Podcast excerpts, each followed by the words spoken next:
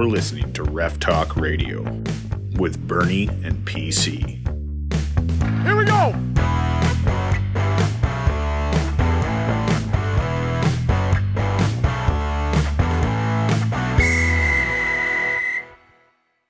Welcome to another episode of Ref Talk Radio. As the kids say, it's been a minute. Is that what the kids say? Because it slaps to be back? And that's about the extent of my. What's the next generation? Because we're millennials. Are they Gen Z?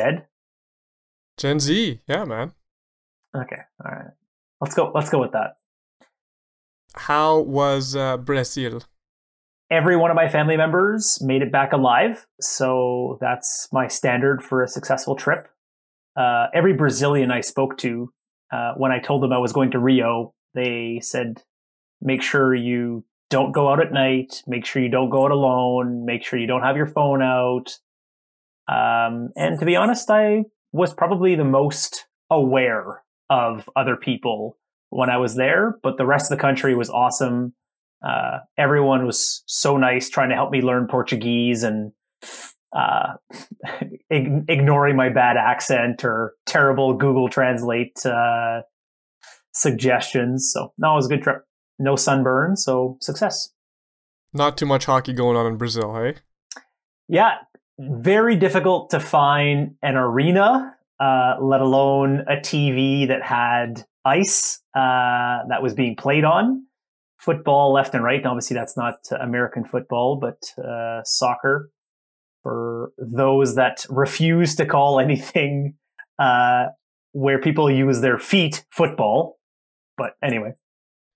Hey, do they uh, do they have a team in like Div three or something that we send our best and brightest to when they go to World Championships? Maybe I didn't look at, look into it right while I was out there. Uh, I wasn't thinking of moving to Brazil, uh, given some of the cultural differences that we had, but uh, it's always possible. We do have a follower on Instagram who is from, I believe it's Argentina.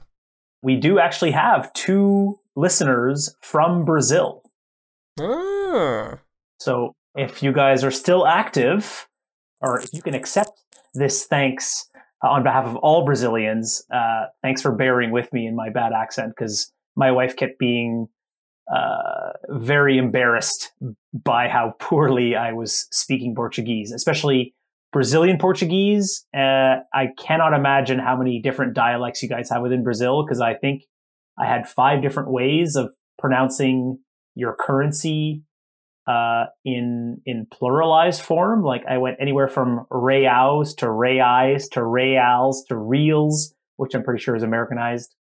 Uh, I still don't know which one is actually correct, but Um, not a hockey story, but when I was in high school, we had a couple uh, Brazilian exchange students, and two of the girls were in uh, biology class with me, and they were talking to each other in Portuguese, and none of us knew what they were saying, and the teacher was getting a little bit annoyed, and so after a while, this is at the beginning of the year, obviously, he turns around and looks at them and says something to them in Portuguese, and they looked so shocked and embarrassed.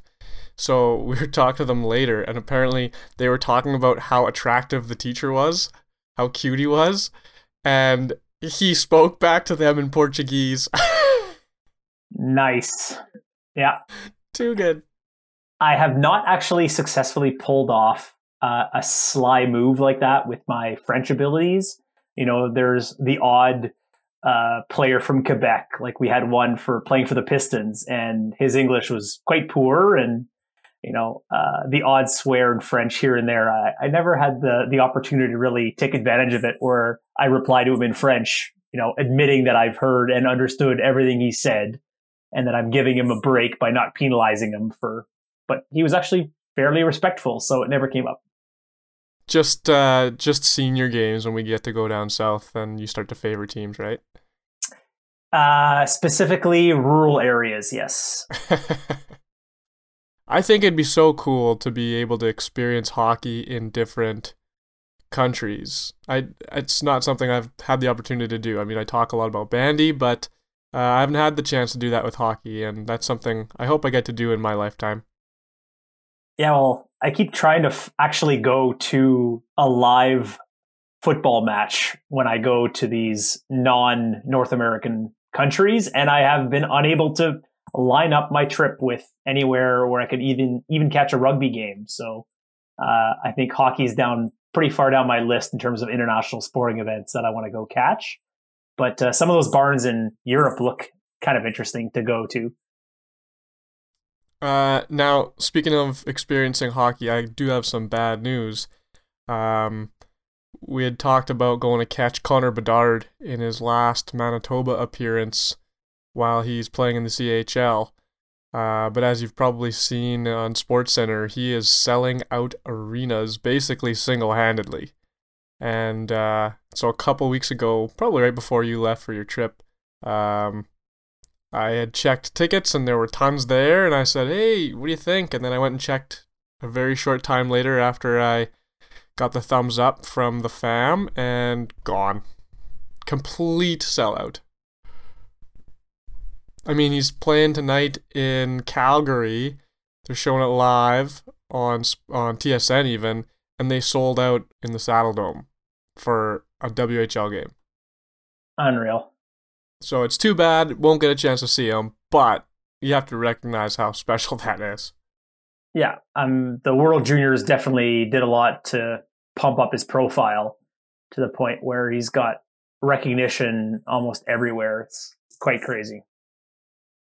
In our episode with Monson, which, by the way, is the last time we did this together, uh, sitting in your basement interviewing Monty there. So, like I say, it's been a minute. Um, but he talked about how when he thinks back to his career, it wasn't, you know, necessarily his own accomplishments that he remembers, but the people he got to be on the ice with. So that means, I mean, there's some of our peers, friends, and colleagues that were on the ice with Bedard this year, uh, and that's pretty sick. Yeah, uh, assuming he doesn't go the wayside like uh, Nolan Patrick, uh, we should be seeing a lot of him so anyway, have you been on the ice since been back? I have. Uh, it was three weeks uh, in between games, and I went to Portage for an MJ game. Uh, had a fairly decent game, uh, all in all. I think it ended up being three two or four two uh, by the end of it. And then you had because it was Selkirk Portage. You had Selkirk uh, hosting Portage the night after. So that was a home and home. That's right. So my game, no problems. Couple of minors, but uh, ultimately, other than a disputed goal, uh, really uh, nothing to report on my end. We were really close. I mean, technically, when the clocks hit zero, we still had an NTR. Yet somehow there's going to be some suspensions out of your game. So tell us a bit more about that. You know, it was interesting because the game was pretty tame overall. Uh, Selkirk bench wasn't happy with how the game was going, but that's because they were playing with one of the top dogs. Uh, no pun intended against Dogs. the Terriers. Woof, woof. was he there? He was in attendance. Wow, back to back nights for the uh, biggest MJ fan in the world, I think. Um, that's a shout out to Manitoba's Golden Boy. Um, anyway, uh, we were doing fine, and then with the last shift of the game, I think at that point Portage had put one in the empty net, so it was out of reach. Uh, and at the end of a shift, there, players kind of gave each other some whacks on the shin pads. So on the ensuing face-off, I stood next to them. We had a, one more whistle after that, and both lines changed. So I thought, okay, that's the end of that situation. No big deal there were only two seconds and change left. And so I kind of came down from the neutral zone, made sure I was in close proximity. Everyone was tight in, but it didn't seem like anyone was on edge. Puck drops, no one moves, hits zeros. We were all good. And then there's this errant stick that catches the back of a leg or something. I don't know. Two guys kind of engage. They think about it and then they just go. Everyone else obviously grabs onto somebody else, not really doing anything. That fight keeps going. And then two other players decide, oh, we're going to go too. And I'm standing right next to them. I'm screaming at them. I'm like, don't do it. Don't do it. It's another game. It's an extra game. But they went, they fought too. And then while that was happening, two players shed gloves and went and did a little boxing dance at center ice, dancing around the ring, and then they fought. So three fights, same stoppage, and it led to uh, a lengthy conversation about uh, quite the SRD situation. You did not have an empty net goal in your game. It was two nothing. No. Both goals being scored in the first period. Oh, okay. So little fact check there, but although you did have a stoppage, and the players that went on the ice, I can't say I would have expected uh, Coutelier to be a fighter. So it's not like the coaches sent him out to fight at least. Yeah, he was pretty. He was pretty bothered by the whole thing. He was like, "I didn't even want to fight him." I was like, "But you did, man. Like, well, why didn't you get between us?" And actually, this is. I think this situation is going to take up a part of this episode because there's a lot to talk about from from the situation. So one thing that came out of it was that um, the lines people had gone down and taken care of the first fight, and I had noticed uh, these two players against the boards holding each other. So I kind of moved over and, like I said, tried to discourage them from fighting uh, which which didn't end up working. To me, there wasn't a clear instigator. Um, I mean, they pushed each other a couple times. A punch was thrown, and then they both engaged. So it is what it is. But he asked me, he's like, "Well, why didn't you step between us?" And it's like, well, I when you're the referee, you, you can't really do that. So I, I was like half engaged in that, like trying to stop them, but not like a lines person would be and we talked about that in the room after. I said like like how far can you go in? And and we ultimately decided like well you can't like there's just so much other stuff that happens.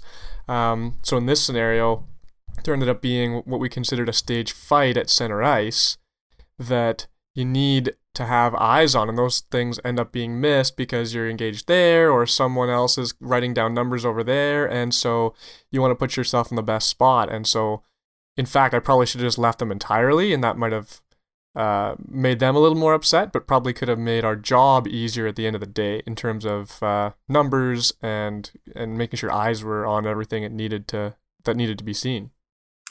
Yeah, and at least in that rink, you've got benches on opposite sides, so there's less jawing back and forth necessarily by the players on the bench. Yeah, exactly, and, and I think that was part of the reason. Like these two guys that seemingly were sort of vacating the area. It was like, okay, well, they're leaving.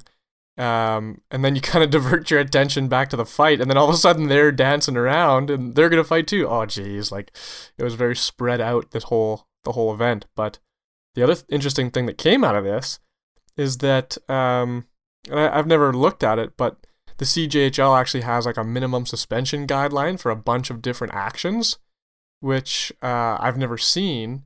And there are things in there that I think would be beneficial for referees to know because, uh, not that it changes your call, but in the past there were things written in the MJHL supplement that that we had to act on, such as fights in the last 10 minutes, or used to be things like goaltender interference. I still haven't seen that. We don't do that anymore, but uh, three fights in the same stoppage is an automatic gain to a coach, I believe, is what I read there um, not our responsibility to deal with in the game, as far as I can tell. Uh, there's nothing in the directive, but apparently fighting the last ten minutes can also lead to uh, to things. And same thing and at the end of the period, and there's lots of stuff like that in there. So uh, it was really interesting to go through that whole process and talk to the Department of Player Safety and stuff. Um, just going through all those events and what it leads to. Yeah, we still do report the goalie interference. Um, and I had asked about removing that from the list um, earlier in the season, and that's when we determined that the suspension is still there. So that's partially why we're doing it, even though we're not talking to coaches like we used to, uh, in terms of warning them that there would be a suspension for a second game uh, goalie interference uh, by the same player, because you know that going back a little bit more, it used to be a game misconduct to the coach for a second goalie interference by the same team, but that's been since knocked down, but the cumulative goal interference suspension still exists. And to your point, it's actually from the CJHL, which makes sense in terms of why we can't get rid of it. So, not to say that we're supposed to know what suspensions come with what penalties. We should be calling the penalties as they exist in Hockey Canada. And if a coach asks me a question, I'll still say I don't know. It's not my job to know, and let them deal with the suspension director or DOPS or whoever. Brendan Shanahan if he wanted to come back to his old role. Um, but yeah, it's uh, quite interesting to think that you know anything after zeros, no matter what period is, it, it, it would be would be a suspension, which is not a terrible suspension to have, but something I never would have thought of existed because I've never read it before. Uh, and uh, interestingly, also for this game, it was my first opportunity to work with an off ice officials coach in probably, oh, I don't know, throw out a number, five years, seven years at the MJHL level. So I was actually uh, really excited to to see someone there. It was a bit of a surprise actually to see them. It was a frigid night uh, and outside the city, but uh, it was good to have someone to um, to have eyes on the ice and get some feedback because other than peer interactions, um, it's been a while in that league since I've seen somebody. So that was good. Okay. Was there anything that they shared with you you're willing to share with our listeners? Yeah, and it was actually um, it was interesting because it was sort of an intentional move on my part at one point, and it was good because now I got feedback that I need to swing back the other way a little bit more. So uh, I was intentionally trying to work less hard is the wrong way of saying it, but slow down and be a bit more calm on the ice in an attempt to see and focus on the play more. Uh, I found that when my feet were moving too quick or when I was um, overly anxious in my participation, I was missing visual things, and that just wasn't working uh, the way I wanted it to. And so I tried to just see a little bit more of the ice, slow things down a bit, and I think that was working.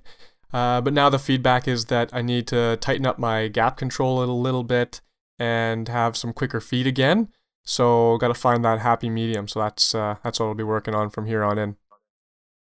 Yeah, it's funny how that works with you know tips from a coach where you swing one direction maybe a little too far and then you've got to reel it back. So it's always good context that I I try to ask uh, the referees when I'm going to watch games is not sure if you've been told recently to change this, but I'm noticing this. And that's usually what comes back. Said, oh yeah, I, apparently I was doing it way wrong before. So, okay, well, let's just bring it back just a bit towards the middle and you'll be at the right spot. So, uh, if you, if you get conflicting information when you're being coached, it's usually because you went to the other end of the spectrum. So, I actually had the opportunity to help as an off ice coach for the officials at the World Sports School Challenge. And uh, it's been a while since I got to act as an off ice officials coach, just with, you know, life situations and stuff going on. And uh, it it's something I, I hope to do more in the future too. And just kind of reminded me the difference between, you know, officiating coaching and being a mentor. And I think it revitalized some of those thoughts that I'd had in my head about keeping those things distinct and still implementing them and driving that forward in the province. Um, but it did uh, sort of get me excited to be doing that again. So that was fun. Yeah, it lines up with your break uh, being available during the day. Did you uh, have any good games to watch, or were they fairly standard? They were fairly straightforward games, but it was good to see officials who are, you know, that high level officials, some of which are part of the HP program, some of which are just coming into it, and some of which are well established, uh, working at a high level in female hockey. Uh, so it gave them an opportunity to really focus on some of the suggestions and the feedback. Uh, and it was neat to follow that through uh, a couple different games. Because you ended up seeing the same person more than once. Yeah, yeah. A couple of the people I did get to work with more than once, so that was kind of nice. Yeah, I find that's the the problem in my own experience is I often only see someone one time throughout the whole season, so you don't see that progress. And that's where I end up having conversations in between periods to try to get them small things that I can see them adjust, uh, assuming it doesn't change the game too much. But things like penalty standard, you don't want to talk about that in between periods. So you mention at the end of the game, but if you don't see them for another year, it's really tough to follow up on that. So the the pairing that we used to have in in mind when we had our mentorship program when we were coming up. Uh, I, I, do miss that uh, that idea of actually pairing you up with a coach, so to have like more consistent feedback in the sense that you have the same person working with you throughout your season. Yeah, and I guess just to make my my position clear, when I said that they're different, like I think that officiating coaching is insinuates anytime you're coaching, it insinuates that you have something that the other person doesn't. That could be a perspective in terms of you know how they're watching the game, like literally the physical angle that they're watching it, um, or it could be a skill that someone has that they're passing on to you. Um, whereas mentoring is finding out what goals people have and then helping them work towards them and following up with them regularly throughout the year to find out where they're at. Like they're two totally different things. So yeah, I agree. I, I remember having uh, a mentor and I talked about it on the last episode, I think, and it was Willie Mack. Uh, and so yeah, it'd be neat to to get those things uh, back in play yeah, actually, speaking of last episode, I did listen to it while I was gone, and uh, naturally, there was some uh, comments made in jest that I did enjoy because I, if I had the ability to edit episodes, I would probably do the same thing if you were gone. Um, but I am actually looking forward to my game on Friday this week. Um, this might be tonight when you hear this episode, uh, as I'm working with prior guest Camille Forbes. So I'm uh, looking forward to that game to see if uh, truly our standards are different, as she uh, she alluded to. I had a good chuckle there. or uh, if it was just she just knows you'll call all the penalties. It's going to be an easy night for her. yeah. Or if I should take the mentor approach and completely step back and uh, let her be her own woman. Uh, okay, so speaking of feedback, here's one for you. I want to know your opinion on this. Line change procedure, you should use your non whistle hand. True or false, and why? Uh, I say false.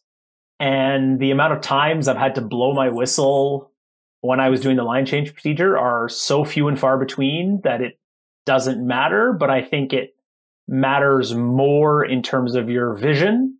So, for example, if I'm at the Iceplex and the face off is on the bench side, I would use my left arm, given that I can tell the visiting team to stop uh, changing while still seeing the home bench and the play to my right, for example. Whereas if the play was on my left, I would probably use my left hand and just slightly turn my body. So I'm of the, the like to not use your non whistle arm as a standard. So you can use whatever arm allows you to see the most. All right. All right. It was actually yeah. kind of funny. So the person watching said that once you knew I was here, you never used your whistle hand again. And I said, I don't know. I'm gonna go have to go watch a video because I didn't change anything. I wouldn't have even thought uh, about changing that because it's just so regular to me. Like I, I would say I probably use my whistle hand more often. I don't know why, but uh, I, I had the same thought that like, hey, if I got to bring my whistle down and blow it for a penalty or something, well then they're gonna be, there's gonna be another line change anyway. So, but anyway, I just was curious what you thought about that. No, and and now I'm curious because someone had a question to me about procedures and figured I would just look at this while we're speaking about it. And in the Hockey Canada official procedures manual, it says the referee shall then raise either arm to indicate that the visiting team may no longer change. The arm should be raised towards the visiting team's bench, not towards the stands. The arm that the referee will signal to raise the line change will be the arm that will afford the referee the best view of the players on the ice.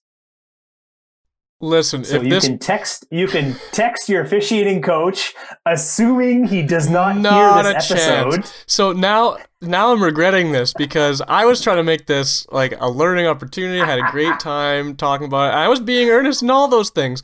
Now you're just gonna piss him off. Correct. And the funny part of it is because one of the other pieces of feedback was that it would look better if I came to a full and complete stop at the timekeeper bench for a penalty. And and I said and I, I was I was politically correct about it because we've had the conversation, but I said If you're saying it would look better, I'm on board and I'm to do it. If you're saying it's because the procedure manual says I have to, I'm to dispute it. and he said, "Don't you pull don't you pull a Paul Comte on me." Is exactly what he said. Perfect. Because the funny thing is when we've talked about it in the past, you're the one that had the conversation with the same person about the same procedure. So if anything, it should be called is it's the Brendan Burnell.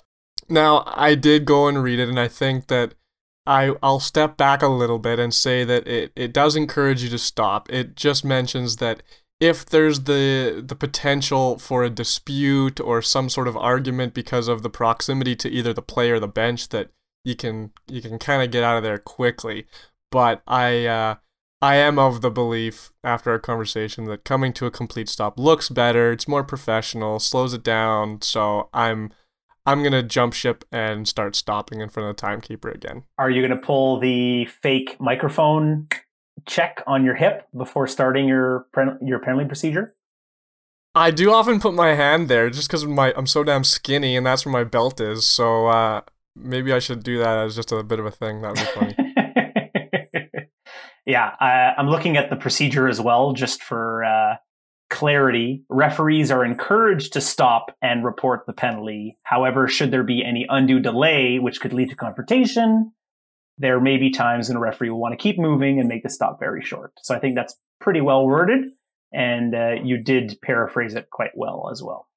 And like I said, we're talking about the MJHL, so tier two junior hockey. We want to look good and do the job right. Don't um, we always so want to look good? Feel good and ref good as well. Yes. Um, and so for those reasons, I have bought into the idea of stopping. So there it is. Very good. so I ended up having uh, another MJ game last weekend. So this was my second game since getting back and uh, enjoying uh, basically having a non-reportable game. Uh, when I thought about that, uh, naturally I had a major checking from behind uh, on my game in Sunday, and therefore had to write a game report. given that a fight followed the CFB, but um, my streak is a maximum of six this year of MJ games in a row with a reportable offense. So hoping that uh, does not continue. Six in a row with, not without, with. Six in a row with. And were they very similar offenses, or was it all over the board? Um, all over the board. Match penalty for CFB, the player got five games for. Um, fighting, goal interference. Huh.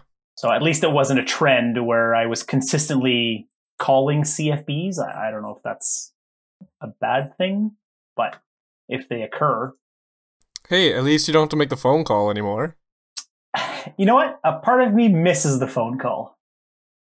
So for those that don't know, uh, when I started working the MJ, the referee uh, would have to call at the end of every game and uh, call the commissioner's voicemail in the MJ and leave a message with details about the game and anything that they might want to hear about when they come to the office the day after.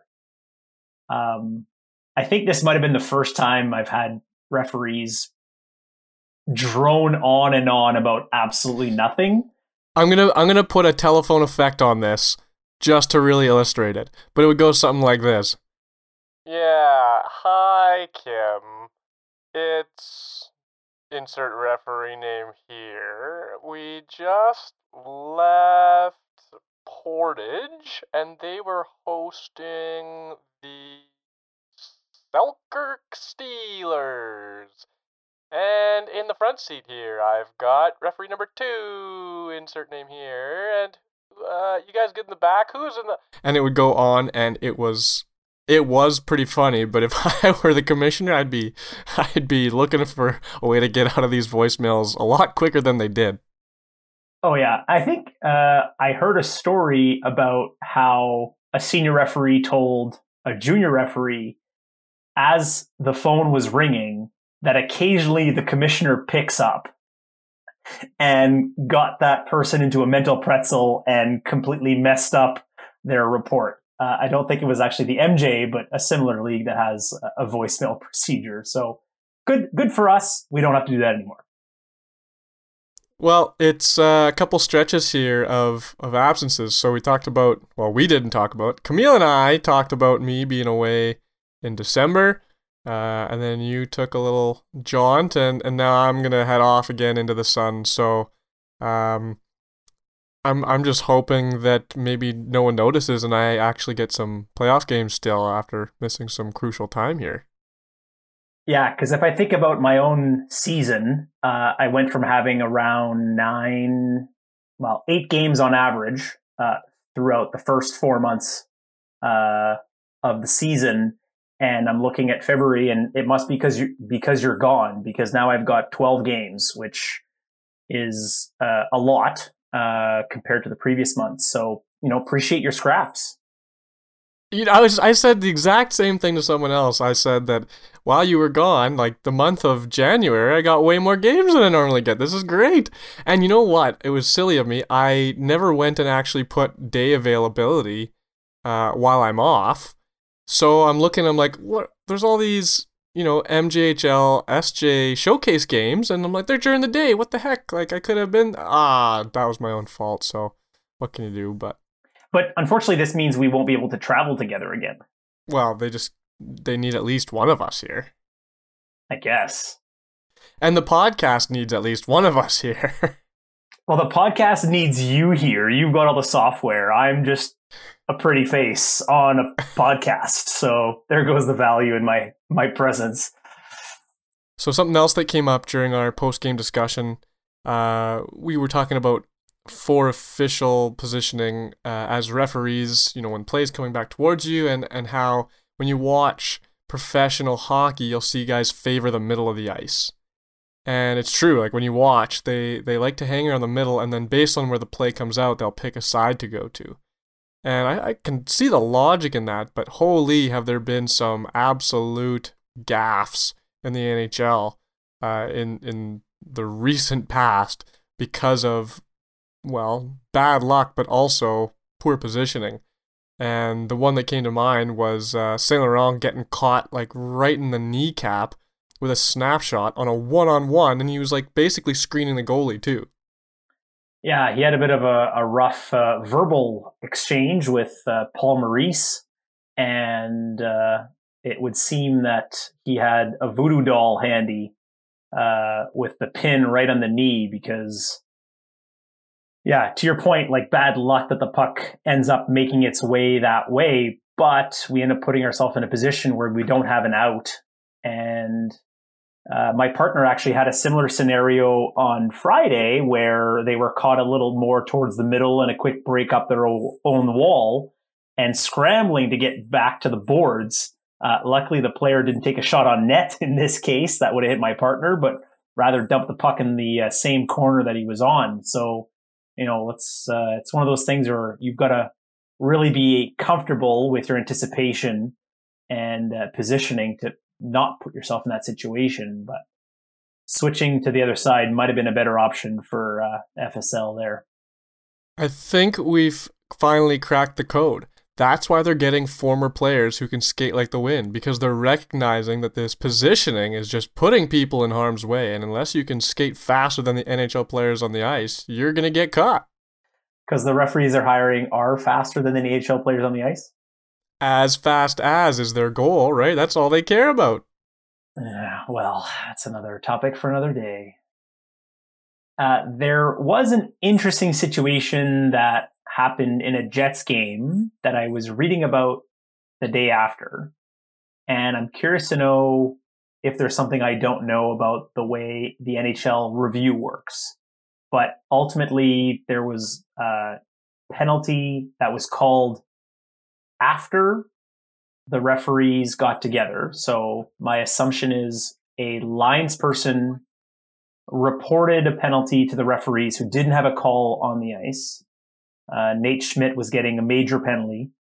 Um, and the NHL procedure allows the referees to review a major and determine that it was actually worthy of five minutes, to which after they knocked it down to two minutes, which makes me think that this is a loophole for whenever referees miss a probable minor, they can just have lines people save them, report a major, even though the referee or the lines people may not think it's a major.